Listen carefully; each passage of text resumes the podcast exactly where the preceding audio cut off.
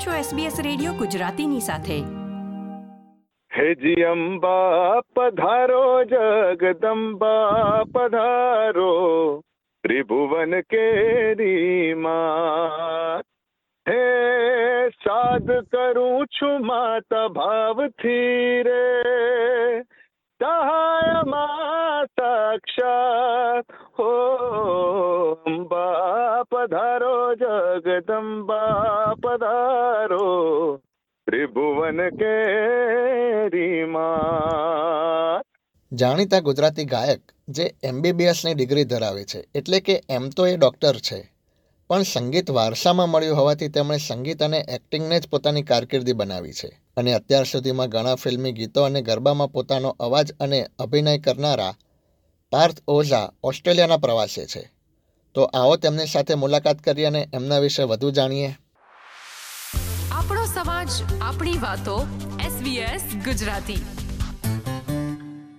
Parth welcome to SBS Gujarati. Thank you so much Vatsalbhai thank you so much it is such a pleasure પાર્થભાઈ તમે ઓસ્ટ્રેલિયાની મુલાકાત પ્રથમ વખત લઈ રહ્યા છો. તમે દેશ વિદેશના વિવિધ સિટીઝમાં પરફોર્મન્સ આપ્યું છે. સિડનીમાં તમારો કાર્યક્રમ પ્રસ્તુત થઈ ગયો છે. તો કેવી મજા આવી રહી છે તમને ઓસ્ટ્રેલિયામાં? અને આગામી દિવસોમાં શું યોજના છે તમારી? જી હા જી હા. પહેલા તો એસબીએસ રેડિયોના તમામ સાંભળનારા સરસ ઓસ્ટ્રેલિયાના વાલાવાસીઓને નમસ્કાર. અને ખાસ સિડનીમાં તમે જેમ પ્રશ્ન પૂછ્યો એમ કાર્યક્રમ ઓલરેડી થઈ ગયો છે. ઓસ્ટ્રેલિયા હું પહેલી વખત આવ્યો છું, પણ અહીંયાના લોકો અને અહીંયાના વાતાવરણમાં આવ્યા પછી મને એવું લાગતું નથી કે પહેલી વાર આવ્યો છું. ડીજા આવું કહીએ કે જે આમ અવારનવાર અવારનવાર આપણે આવતા હોઈએ એવી એક ફિલિંગ આવે છે. પણ what a warm environment here such warm people અને સરસ વાતાવરણ પણ અત્યારે એવું છે કે જે આમ ગમે એવું છે વધારે. સો બધા જ પાસાઓ સરસ ઉતરી રહ્યા છે. એટલે એમાં અને પાછો સિડનીનો શો જે પહેલો વહેલો થયો એમાં લોકોની એક સરસ ઓડિયન્સ સાથે કનેક્ટ કરવાની મજા પડી. કારણ કે ટ્રેડિશનલ ગરબાની જે રજૂઆત હું કરતો હોઉં છું એ એની સરસ અપેક્ષા લોકો પાસે હતી. અને એ લોકો એને બહુ સરસ રીતે બિરદાવી બહુ સરસ રીતે એને વધાવી. એટલે બહુ જ બધા ઘણા બધા કાર્યક્રમો અહીંયા ઓલરેડી થઈ ચૂક્યા છે. અને ત્યારબાદ જ્યારે એક અમારો ફ્લેવર મારા ફ્લેવર મૂકવાની જે રજૂઆત કરવાની તક મળી આઈ થિંક એ બહુ જ બ્યુટીફુલ છે. અને લોકોએ બહુ જ સરસ રીતે આપણા ટ્રેડિશનલ પારંપરિક ગરબા વર્ષોના અમારી ત્રણે ત્રણ પેઢીઓ જે ગાતી હતી એ બધા ગરબાની રજૂઆત મેં સિડનીથી પહેલ વહેલી વખત કરી. મને પણ બહુ મજા પડી. અને બ્યુટીફુલ વાઇબ આઈ થિંક એટલે એવું લાગતું હશે તમને કે તમે ગુજરાતના જ કોઈ શહેરમાં ગરબાનો કાર્યક્રમ પ્રસ્તુત કરી રહ્યા છો ઇનફેક્ટ ગુજરાતના શેર કરતા બેટર હું એવું કહી શકું, કારણ કે આમાં હંમેશા મેં ઓબ્ઝર્વ કર્યું છે કે જ્યારે તમે ગુજરાત છોડો ને. અને ત્યારે જ્યારે તમે કોઈ બીજી જગ્યાએ જાઓ ને ત્યારે તમારી અંદરનું ગુજરાતી પણ વધારે મજબૂત બનતું હોય. ગુજરાતમાં બહુ કેજ્યુઅલ થઈ જાય છે કારણ કે બધા આજુબાજુ બધું ગુજરાત જ છે. હવે ચેલેન્જ એ છે કે સિડનીમાં રહીને ઓસ્ટ્રેલિયામાં રહીને તમારે ગુજરાત ઊભું કરવાનું ઊભું કરવાનું એટલે તમારી પાસે એવી એક ગાંઠપણ જોઈએ એક્સ્ટ્રા સેન્ટિમેન્ટ જોઈએ જે I can feel everybody around જે લોકો જે લોકોને મળી રહ્યો છું એ લોકોમાં. આઈ થિંક એક સરસ શીખવા જેવી પણ વાત છે અને I take back also when back to India and when I uh, when I go back to Gujarat, I can take the same things back કે ભાઈ આ ઇસેન્સ અને આ ફ્લેવરને તમારે મેન્ટેન કરવા માટે અંદરથી બહુ વધારે પડતા પાક્કા ગુજરાતી બનવું પડે પાર્થ છે. પાર્થ તમારી સિંગિંગની કેરિયરની વાત કરીએ તો આપના પિતા એક જાણીતા સિંગર છે સંજય ઓઝા એમને કોણ નથી ઓળખતું તો શું એમ કહી શકાય કે એમના કારણે તમે આ સિંગિંગની કારકિર્દી અપનાવી ક્યાંક ને ક્યાંક એ તમારા એક મોટિવેશન રોલ મોડલ રહ્યા છે ડેફિનેટલી પપ્પા has always been my role model વર્ષોથી એમને કારણ કે નાનપણથી એમને સાંભળ્યા છે. મારા ગ્રાન્ડ મધર ઉમાબેન ઓઝા પણ સુગમ સંગીતના બહુ જાણીતા ગાયિકા હતા. એમણે પાસ ઓન કર્યું પપ્પાને પપ્પાએ પાસ ઓન કર્યું મને. એટલે જેનેટિકલી આખી વસ્તુ ઓલરેડી તમારી અંદર વસેલી હોય. હવે એવું છે કે તમારે એને પ્રોફેશનલી જો કન્વર્ટ કરવી હોય તો ઘણી મહેનત હોય છે. અને ઘણી વાર શું હોય છે કે તમને આમ સ્ટેજ બધું મળી લે. કારણ કે ડેફિનેટલી પપ્પાનું બધું સેટ સ્ટેજ હોય એટલે એક પાયો મળે તમને. પણ પાયાની સાથે એક એટલી બધી અઢળક જવાબદારી મળે છે. કારણ કે you have to continue the legacy you have to enrich the legacy rather એટલે તમારે જો એને એમાં વધારો કરવો હોય એ ટ્રેઝરમાં વધારો કરવો હોય તો એની મહેનત થઈ જુદી છે. Uh, usually for people who start on the uh, very flat level without any backlog or uh, or legacy, એ લોકો they have nothing to lose.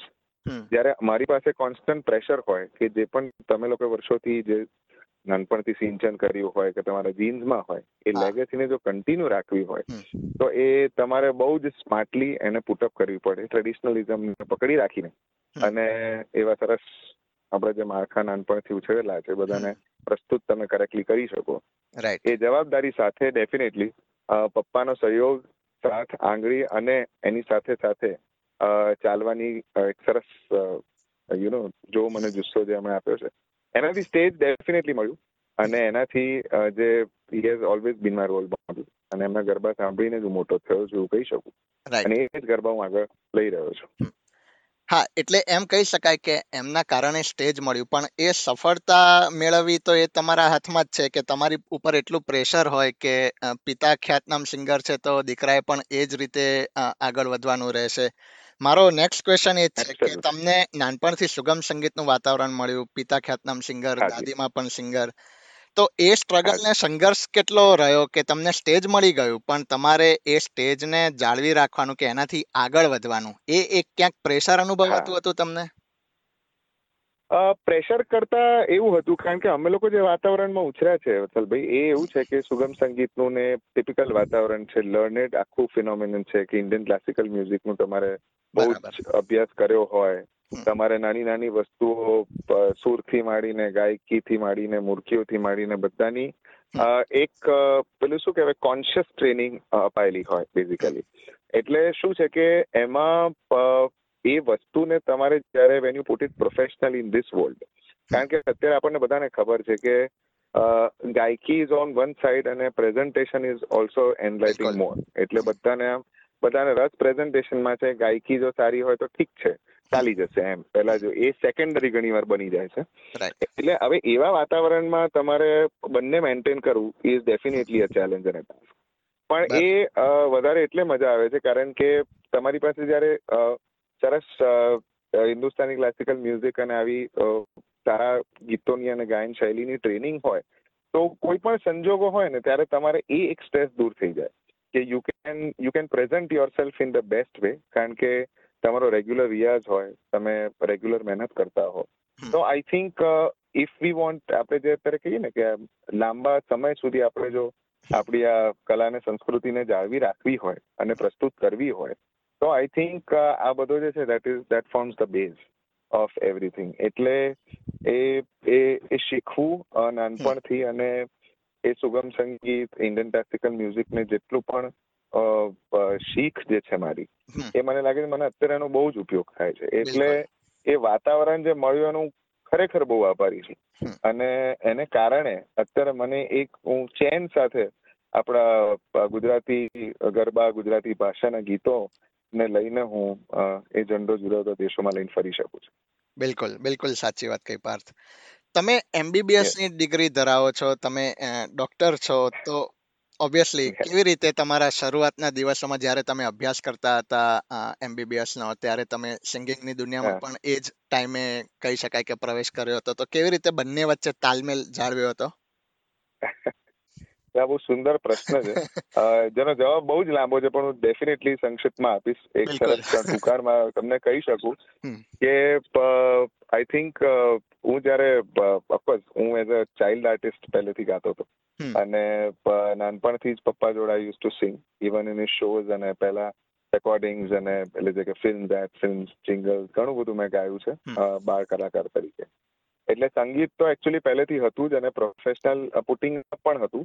પણ our family is also very strong in the academics એટલે અમારા we had professors and મારા બધા grandparents were professors and they were human rights activist lawyers એવું બધું. એટલે શું છે કે પહેલેથી ઘરમાં એક એકેડેમિક વાતાવરણ તો ખરું જ એમ. એટલે there is no compulsion no stress or pressure કારણ કે જનરલી આપણને એવું હોય કે ભાઈ આમ આ પપ્પા મમ્મી કીધું હશે એટલે મેડિસિનમાં રસ પણ એવું કંઈ હતું નહીં. It was definitely by choice અને નાનપણથી ચાલુ હતું. During MBBS definitely I had taken a break in singing. પણ પેલું કેવું છે કે અંદરથી તમારા ગીત તો ક્યારેક ને ક્યારેક બોલવાના જ છે. બરાબર. એટલે એ મેં ઓફકોર્સ રિયાઝ ઘણા સમય સુધી મારાથી ના થઈ શક્યો. પણ મને બહુ સરસ કિસ્સો યાદ છે કે જ્યારે મારું એમબીબીએસ પત્યું અને ઇન્ટર્નશિપ ચાલુ થઈ ઓલમોસ્ટ આઠેક વર્ષ હું જેમની પાસે શીખતો હતો પંડિત કૃષ્ણકાંતભાઈ પરીખ. અમારા ગુરુજી છે મેવાતી ઘરાનાના અને એમને આઠેક વર્ષથી હું નતો જઈ શકતો ને એમનું એમને બહુ દુઃખ હતું કે ભાઈ તું આવતો નથી શીખવા. મારી પાસે. એટલે જેવી ઇન્ટર્નશિપ પતી એટલે તરત જ એમનો ફોન આવ્યો. આમ અનાયાસ. અને મારી પણ અંદરની ઈચ્છા હતી કે ના ટુ રીસ્ટાર્ટ એવરીથિંગ જેમાં પુષ્કળ મહેનત હતી. પણ એક સરસ માર્ગદર્શન મળે આ બાજુ. પપ્પાનું અને આ બાજુ મારા ગુરુજીનું. તો I think we can think of winning the battle તો દેટ હાઉ સ્ટાર્ટ અને એમનો ફોન આવ્યો અને એમણે કીધું કે ભાઈ કેમ ડાક્ટર થઈ ગયો એટલે મારી પાસે આવવાનું નહીં. એટલે હું કાલથી જ આવું છું ગુરુજી. અને પ્રોબેબલી એ એક દોઢ વર્ષ આ મને યાદ છે કે હું નવ નવ દસ દસ કલાક રિયાઝ કરતો હતો કારણ કે જેટલા સુરો મારા ખોવાઈ ગયેલા હતા અને મારે પાછા મેળવવાના. પાછા મેળવ અને મજબૂતાઈથી સ્ટેજ પર પાછું ઊભા રહેવાનું હતું. એટલે I think a initial days were pretty struggle some પણ આઈ થિંક એવું છે કે તમારો પેલો જુસ્સો અને જોમ હોય અને તમારી ડેડિકેશન અને સાધના પાછળ મહેનત કરવાની ઈચ્છા અને તાત્પર્યતા હોય તો આઈ થિંક યુ કેન બરાબર. એટલે એમ કહી શકાય કે તમારે દોડવું હતું અને ઢાળ મળ્યો એબ્સોલ્યુટલી એબ્સોલ્યુટલી એબ્સોલ્યુટલી એ કુદરતે જે સર સર્જ્યો ઢાળ એમાં બહુ સહજતાથી સ્માર્ટલી દોડવાની મજા આવી. પાર તમે એક્ટિંગ પણ કરો છો સિંગર પણ છો તો સૌથી વધારે મજા તમને શેમાં આવે છે? ગુડ ક્વેશ્ચન આમ તો જો first love is always music singing અને સંગીત એ પહેલો અને આઈ થિંક ધ બેસ્ટ પ્રેમ પણ when it comes to acting of course જ્યારે જ્યારે વચ્ચે વચ્ચે એક સરસ સ્ક્રિપ્ટ આવતી હોય કારણ કે હું બંનેને એક એક્સપ્રેશનના ફોર્મ તરીકે જોઉં છું અને of course singing is is the form which I adore the most but એની સાથે સાથે તમે તમારી બોડી લેંગ્વેજને પણ જેસ્ટર્સને પણ જે જે રીતે તમે પુટઅપ કરી શકો કોઈક સરસ રોલ હોય કોઈક સરસ કેરેક્ટર હોય નિભાવવાની મજા આવે તો બિલકુલ જ્યારે પણ એવો સમય મળતો હોય સારી સ્ક્રિપ્ટ આવતી હોય તો ડેફિનેટલી ટેક અપ કરતી પણ મેં એમ કીધું એમ કે સંગીતની આગળ કંઈ નહીં.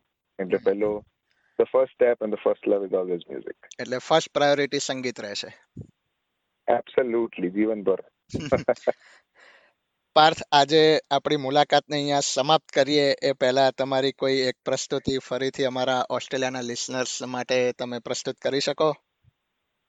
ચોક્કસ વત્સલભાઈ હું અમારું અહીંયા આવ્યા છે એટલે જોગણી જોગમાયાની વાત કર્યા વગર મારથી ના જવાય. બિલકુલ. એટલે હું ચોક્કસ એની બે લીટી તમારી સમક્ષ રજૂ કરીશ અને તમામ શ્રોતાઓ સામે પણ. હે મંદિર ઉઘાડ માડી જગને જગાડ તારા પડકારે અંબર આગાજે. હે ચાચર ના ચોકે ને ગબ્બર ના ગોખ જોગમાયા ને જોગણીઓ નાચે. હે ગરબાના દીવામાં ઘેલા રે ભક્તોને માડીના પગલા પર ખાયા ધરણી થી આભ લગી જયકારા ગુંજે લહેરાતી રે ઓઢણીની છાયા કે જોગણી જોગમાયા જોગમાયા કે જોગણી જોગમાયા જોગમાયા કે જોગણી જોગમાયા હે જોગમાયા કે જોગણી હે જોગમાયા હાલ હાલ, માડી. Thank you so much Vatsalbhai. Thank you SBS Gujarati, radio પર, મોબાઈલ પર અને ઓનલાઈન.